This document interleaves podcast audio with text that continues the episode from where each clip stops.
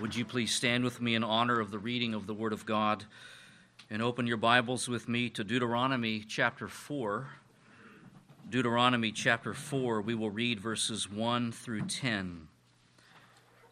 Again, Deuteronomy chapter 4, verses 1 through 10. Now, O Israel, listen to the statutes and the judgments which I am teaching you to perform, so that you may live and go in and take possession of the land which the Lord, the God of your fathers, is giving you. You shall not add to the word which I am commanding you, nor take away from it, that you may keep the commandments of the Lord your God, which I commanded you. Your eyes have seen what the Lord has done in the case of Baal Peor for all the men who followed Baal Peor, the Lord your God has destroyed them from among you. But you who held fast to the Lord your God are alive today, every one of you. See, I have taught you statutes and judgments, just as the Lord my God commanded me, that you should do thus in the land where you are entering to possess it. So keep and do them for that is your wisdom and your understanding in the sight of the peoples, who will hear all these statutes and say, Surely this great nation is a wise and understanding people. For what great nation is there that has a God so near to it, as is the Lord our God whenever we call on him? Or what great nation is there that has statutes and judgments? As righteous as this whole law which I am setting before you today. Only give heed to yourself and keep your soul diligently, so that you do not forget the things which your eyes have seen, and they do not depart from your heart all the days of your life. But make them known to your sons and your grandsons. Remember the day you stood before the Lord your God at Horeb, when the Lord said to me, Assemble the people to me, that I may let them hear my words, so they may learn to fear me all the days they live on the earth, and that they may teach their children. This is the very word of God. Would you pray with me? Our great God in heaven, as we bow before you on this Lord's day, we come before you with a sense of fear and trembling.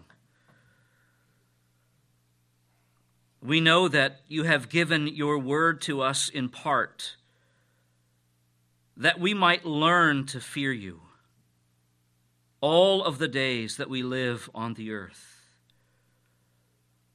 We acknowledge that you are the holy God, that you are the thrice holy God, that your name is holy, that there is no one like you, that you are exalted over all of the nations, that you are seated on your throne at this very moment, from which you rule over all of your creation. You are the majestic sovereign Lord of all. And what is more, you love us. You have made us to be your people. You have made the church to be your holy nation. You have given to us your law and your word, that is to be our wisdom and our understanding.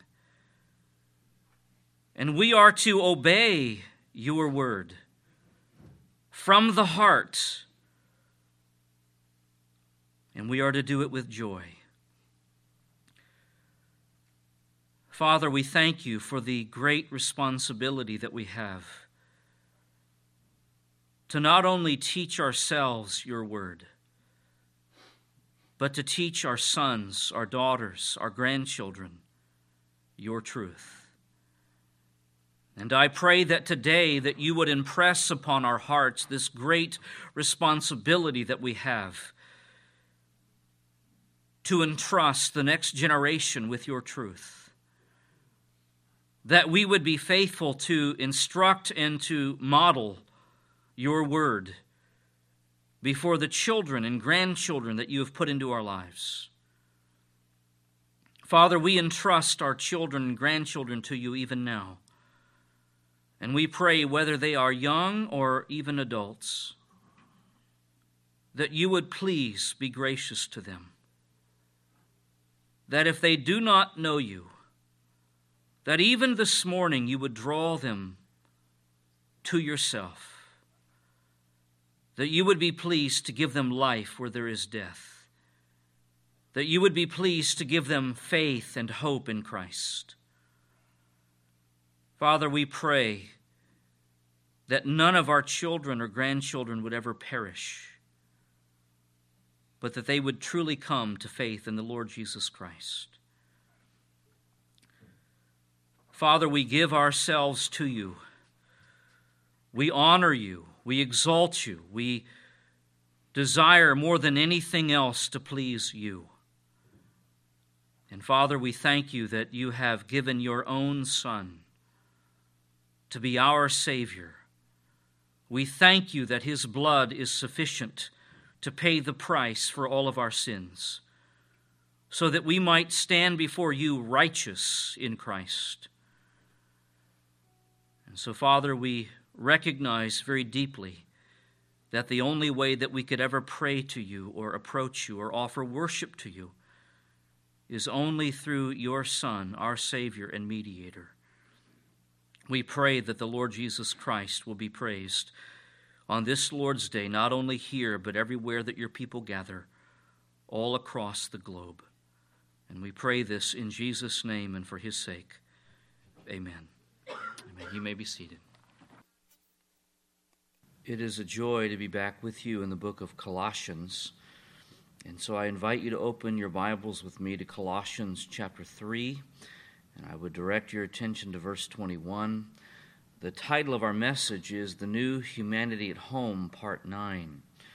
And as we begin our time in the Word of God together, I would like to read verses 20 and 21 in your hearing. The Apostle Paul writes Children, be obedient to your parents in all things, for this is well pleasing to the Lord. Fathers, do not exasperate your children so that they will not lose heart.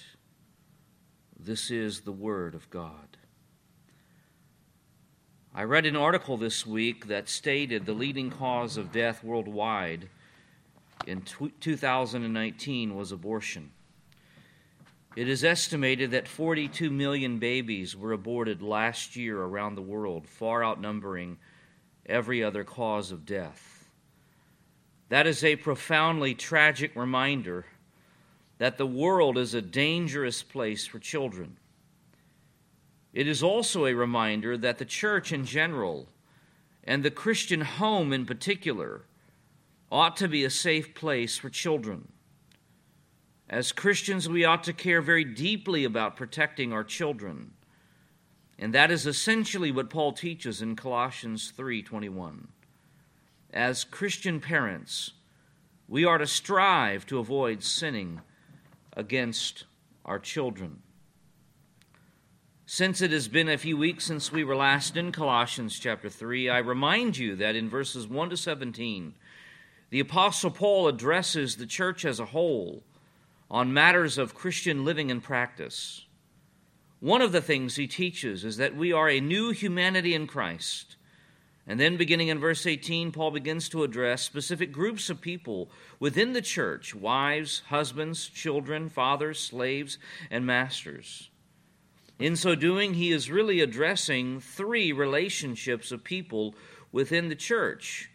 The first of which is the marriage relationship, and the second is the parenting relationship. In both of these relationships, Paul shows what the new humanity looks like in the home. In verse 20, Paul directly addresses the children of the church. As we learn from our study of that verse, number one, the most important relationship that children have, other than their relationship with God, is their relationship with their parents. Not their peers, not their friends, but their parents. We also learned that the one overarching responsibility that God gives to children is to obey their parents at all times, in all things, without delay, without arguing, without excuses, and with a happy heart. They are to do this because it honors their parents, because it is good for them, but above all, because it pleases God, their Maker. Well, that brings us once again to verse 21 where Paul directly addresses the fathers of the church. We are looking at this verse under two headings, the first of which we looked at last time Roman numeral 1 on your sermon notes, the address to fathers. And you will notice that instead of addressing both parents, as we might expect, Paul specifically addresses the fathers. He does this because fathers are the head of the home, they are the leaders of their family. And while it is true that both parents are responsible for raising their children, ultimately this responsibility falls on the shoulders of fathers. This idea was countercultural and even revolutionary in Paul's day in the culture of the first century Roman Empire, it was expected that children had responsibilities to their parents, especially to their fathers.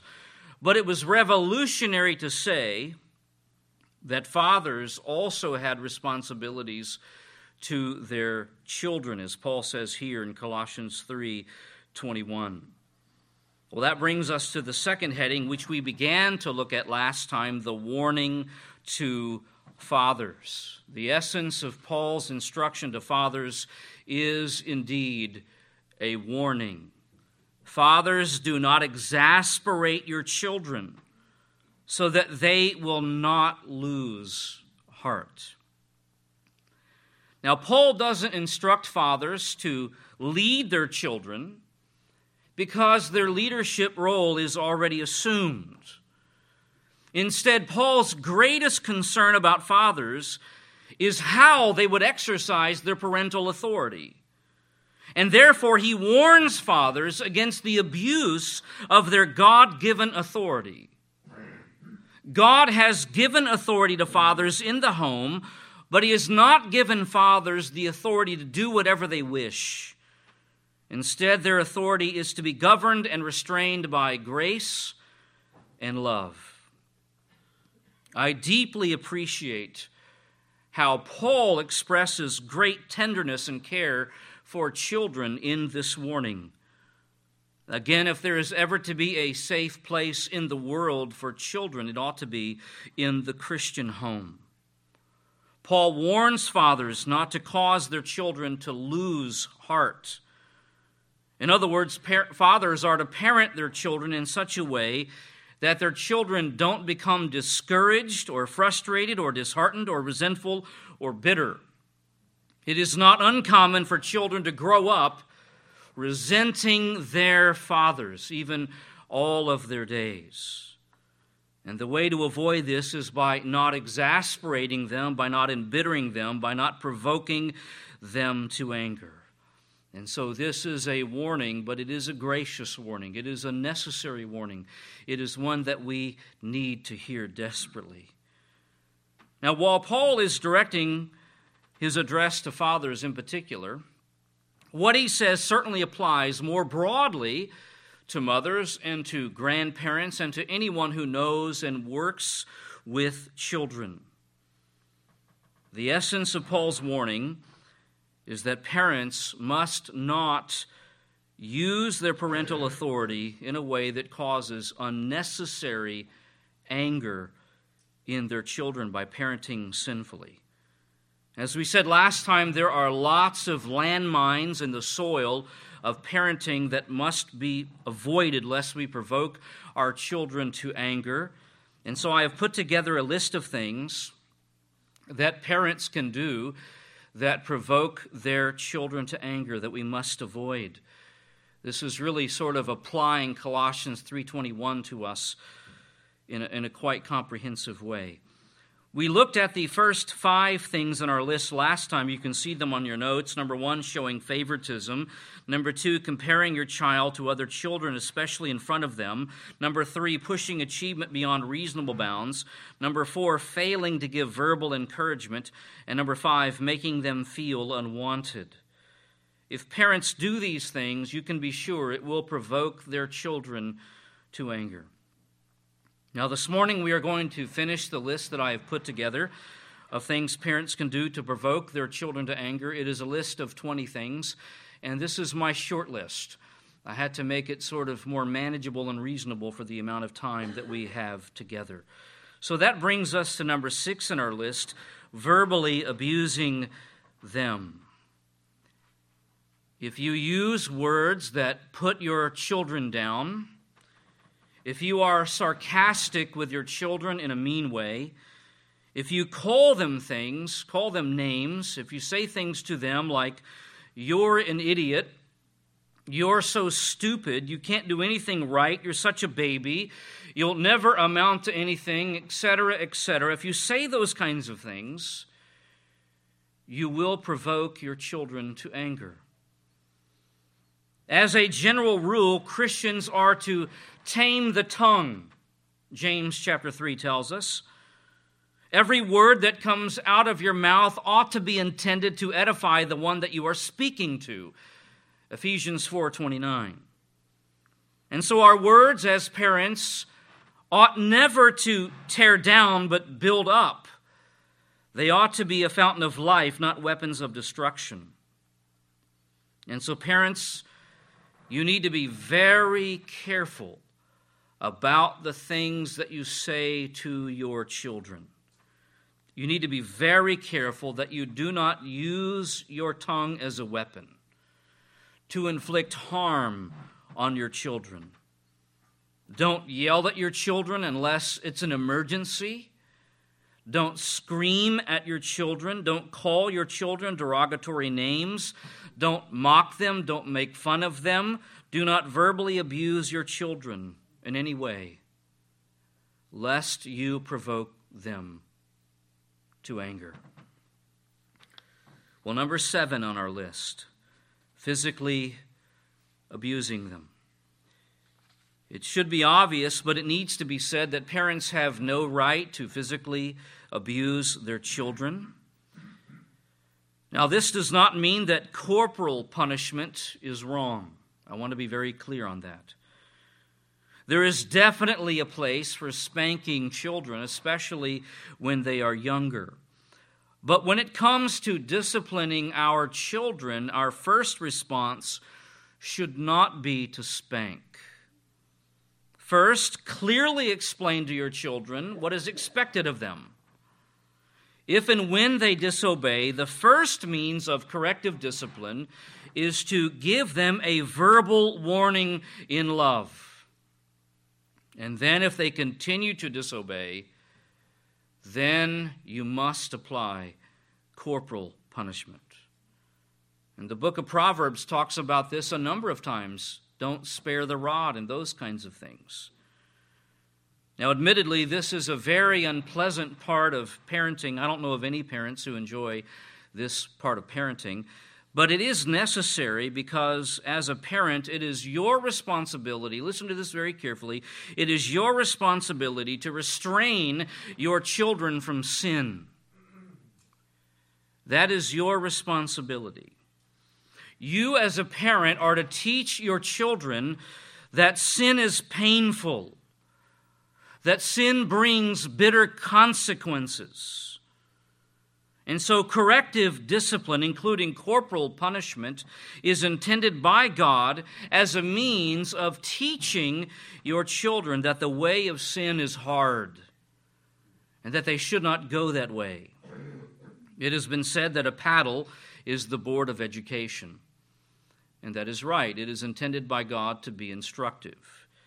If you look on your sermon notes, there is a great quote from the Puritan Thomas Guthrie. He says, If a parent does not punish his sons, his sons will be sure to punish him. That is very powerful.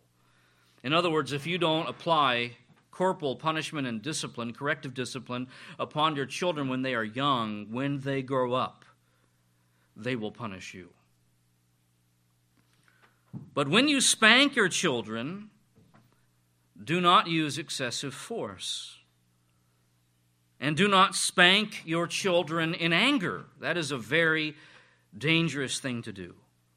Do not discipline your children when you are out of control, and that is a very easy thing for a parent to become out of control in a discipline kind of situation. Sometimes parents need to take a time out. Sometimes I need to take a time out. Regain control of yourself and then proceed with applying corrective discipline. Whatever means of discipline you use with your children, always do it in love. Always do it in love. On your notes, you'll see the quote by Martyn Lloyd-Jones, who says, What right have you to say to your child that he needs discipline when you obviously need it yourself? That's very humbling. When it comes to corrective discipline, parents can fail in one of two ways very easily. Number one, by being overly permissive and by tolerating sin in their children, by not disciplining their children when it is necessary. And the other way is by being too harsh with their children. And so when you discipline your children, you are to do so in love. When you spank, you are to spank in love. If you are too harsh and too severe in your discipline, then you will provoke your children to anger. So you can think about these two ways that parents can fail. One could be parenting like a hippie, just tolerant, and the other would be parenting like a drill sergeant. And you don't want to do either one of those. They are both terrible mistakes that parents can make in their parenting. Well, number eight in our list is applying inconsistent discipline. When it comes to corrective discipline, parents must be consistent. Sometimes parents will ignore their children's sin one day, but the next day, when they commit the very same sin, the parents act like they're going to enforce the death penalty on their children. And when parents do that, they are sending mixed messages to their children. It leaves them confused. They don't know what to expect, and it can provoke them to anger. You can also be inconsistent with your discipline when you don't apply the same standard with all of your children. For example, if you discipline one of your children for a particular sin, but don't discipline another one of your children for doing the exact same sin, that is inconsistent discipline, and it will provoke them to anger. Number nine is making light of their problems. As an adult, you have your share of problems, and so do your children. But sometimes it is tempting for parents to make light of their children's problems and to blow them off. You must keep in mind that while your child's problems might seem very small and trivial to you, they are not small and trivial to them. And so it is important as a parent to be tender-hearted to take seriously your children's problems, listen well, comfort them, and be a help to them, lest you provoke them to anger. Number 10, making promises and not keeping them. As a general rule in life, and especially in parenting, do not make promises that you either don't intend to keep or can't keep. It is far better to make no promise at all than to make a promise and not keep it. As a Christian, you must do what you say. Truth telling must be that vital to you that when you say that you're going to do something, then you do it. Your words must be reliable. And so, if you promise your children that you are going to do something with them or for them, then do it. If you promised that you were going to take your child out for ice cream on Friday night, then do it. If you promise that your child is going to play on the sports team, then do it. Don't promise one thing and then do another. Keep your promises to your children, lest you provoke them to anger. Number 11 is lacking marital harmony. Every marriage has its difficulties. If you are married and you have no difficulties, please raise your hand. That's a joke because there is no such thing as a marriage that doesn't have difficulty, at least one that's not five minutes old. Even the best of marriages have difficulties. That's just the way it is. It's one sinner married to another sinner. But parents must be very careful how they handle their problems around their children. One of the most disturbing things a child could ever see in the home is their parents fighting in front of them. As I was putting this list together, I thought how one of my earliest memories, I don't remember exactly how old I was, I was a little boy living in Houston at the time, but one of the earliest memories that I have was a terrible fight between my parents. It was very traumatic so traumatic that I remember it over 40 years later. It is such a disturbing thing for parents to fight, to have conflict in front of their children. And so, parents, you must be very careful how you treat each other and how you speak to each other in front of your children, lest you provoke your children to anger. Your marriage ought to be a model of love and harmony in front of your children. That is what you are to model. Now, related to this is number 12 modeling sinful anger. There is a principle that we see when it comes to sinful anger, and that is this anger begets anger. Anger begets anger. If you show me an angry child, it is likely that I could show you an angry parent because anger begets anger.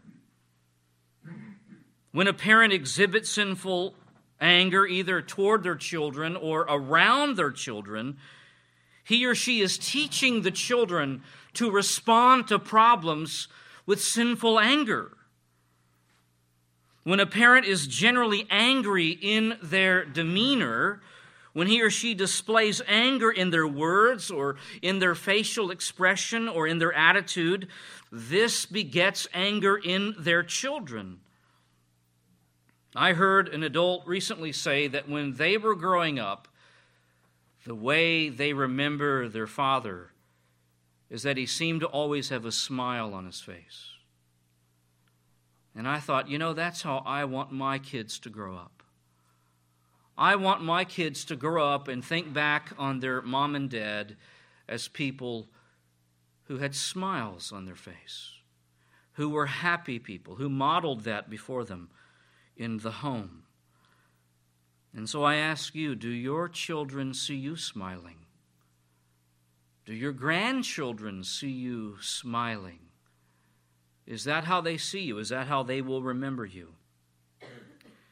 If you are the kind of parent that never smiles, that never laughs, that never seems to be happy, that always has an angry scowl on your face, that consistently speaks and acts in angry ways, then mark it down. You will provoke your children to anger because anger begets anger. Your home ought to be a place of peace and joy, not sinful exhibitions of anger. On your sermon notes, you will notice the couple of quotes underneath number 12. Andrew Combe says, What we desire our children to be, we must endeavor to be before them. That's quite convicting. And then Andrew Murray, the secret of home rule is self rule. First, being ourselves what we want our children to be. That's very powerful. Well, number 13, living hypocritically or having double standards. When parents preach one thing to their children and yet practice something else, that is hypocrisy. That is a very ugly sin. And children are very good hypocrite detectors. They're like bloodhounds, they can smell hypocrisy in their parents. Your children will learn far more from your life than they will from your lectures, especially if your lectures don't match your life. And so you can tell your children that loving God is the most important thing in life, but do your children see you loving God? You can tell your children that reading the Bible, studying the Bible, and praying are vitally important. But do your children see you studying the Bible, reading the Bible, and praying? You can tell your children that they must always tell the truth, that they must never lie, but do your children see you telling the truth? What are you teaching them from your example? If I were to ask your kids today, what is most important to your parents? What would they say? What would they say?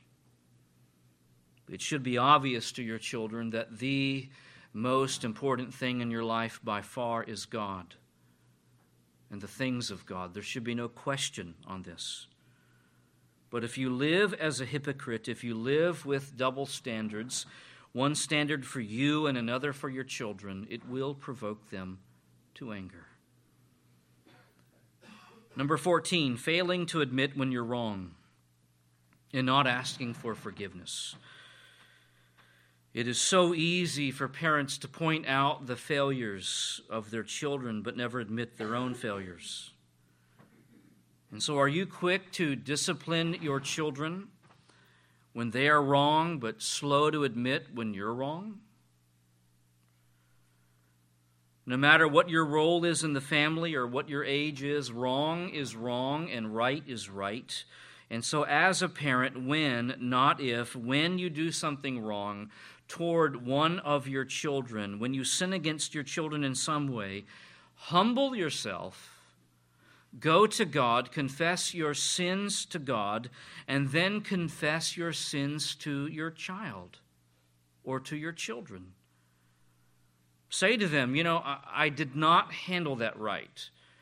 I didn't say this right. I didn't do this in the right way. I did this just the other day with one of my own children. I think it was a Sunday morning, getting ready for church, and something happened, and I got impatient and exhibited sinful anger as we were loading up in the car, and I had to take that child one on one and ask for their forgiveness and confess my sin to them.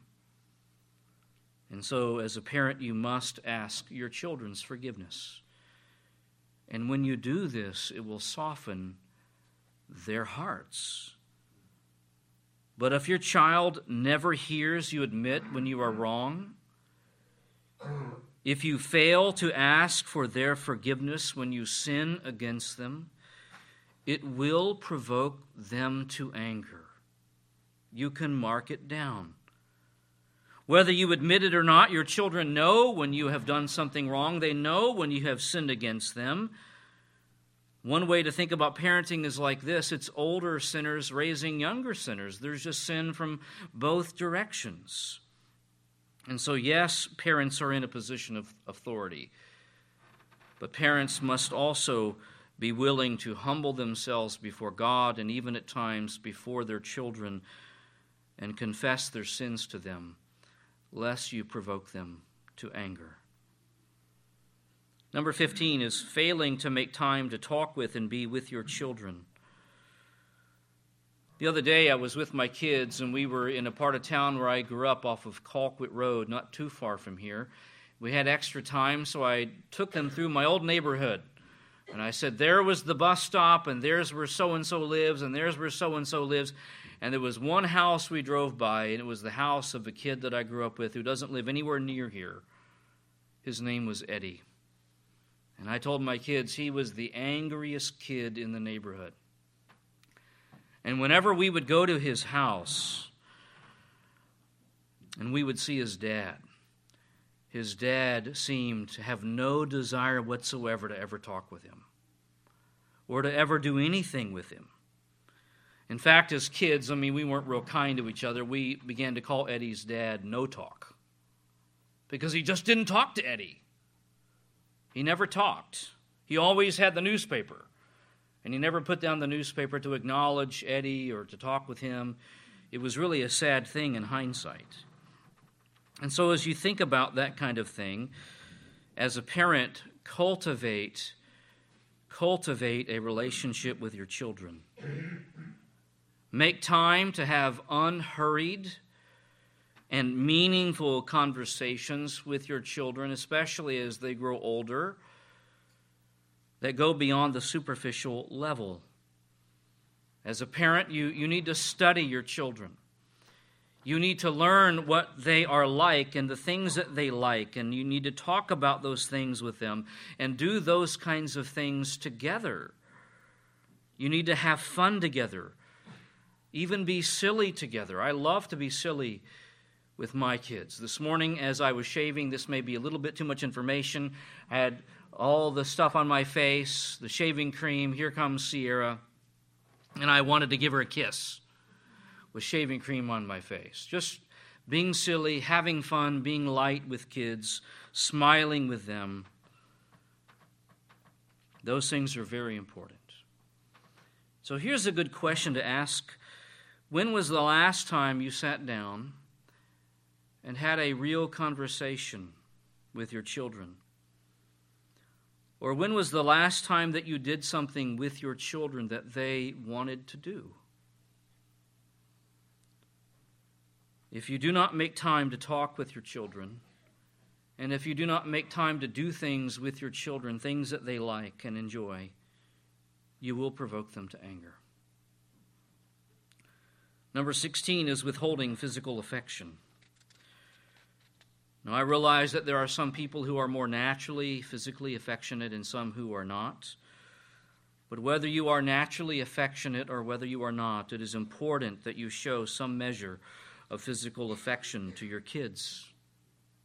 Hug them, kiss on them, wrestle with them. My two youngest girls, one of the things that we do often is wrestle. It's funny because they're little girls and they like to fight and punch and kick and wrestle. And sometimes I have to tell them, tone it down a little bit. I'm not, not a spring chicken anymore. But it's that physical affection, that physical interaction, that's an expression of love for one another. If you don't do those kinds of things, you may very well provoke your children to anger.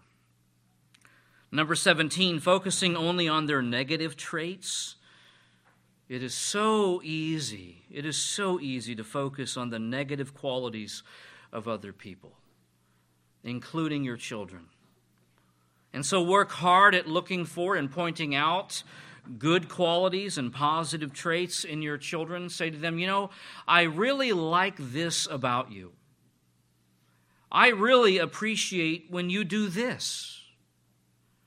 Find something that is positive, find something that is virtuous, and express that to them.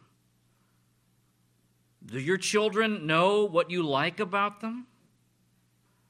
Do your children know what you appreciate about them? Do your children ever hear praise from you whenever they do well and when they succeed? If your children only hear you speak about what they do wrong, it will provoke them to anger. Related to this is number 18, making them live in their failures. If you want to provoke your children to anger, Never let them forget where they have failed. If you pull out their rap sheet every time they fail and remind them time and time again of their failures, you will provoke them to anger, to terrible anger. So there's some overlap here, but praise them when they do well. Praise them when they succeed. And strive to be patient when, not if, but when they fail and when they mess up, lest you provoke them to anger. Number 19, being impossible to please. Sometimes parents can be impossible to please. And that is a terrible kind of a situation. If your children feel like they can't ever do anything right in your eyes, no matter how hard they try, it will provoke them to anger.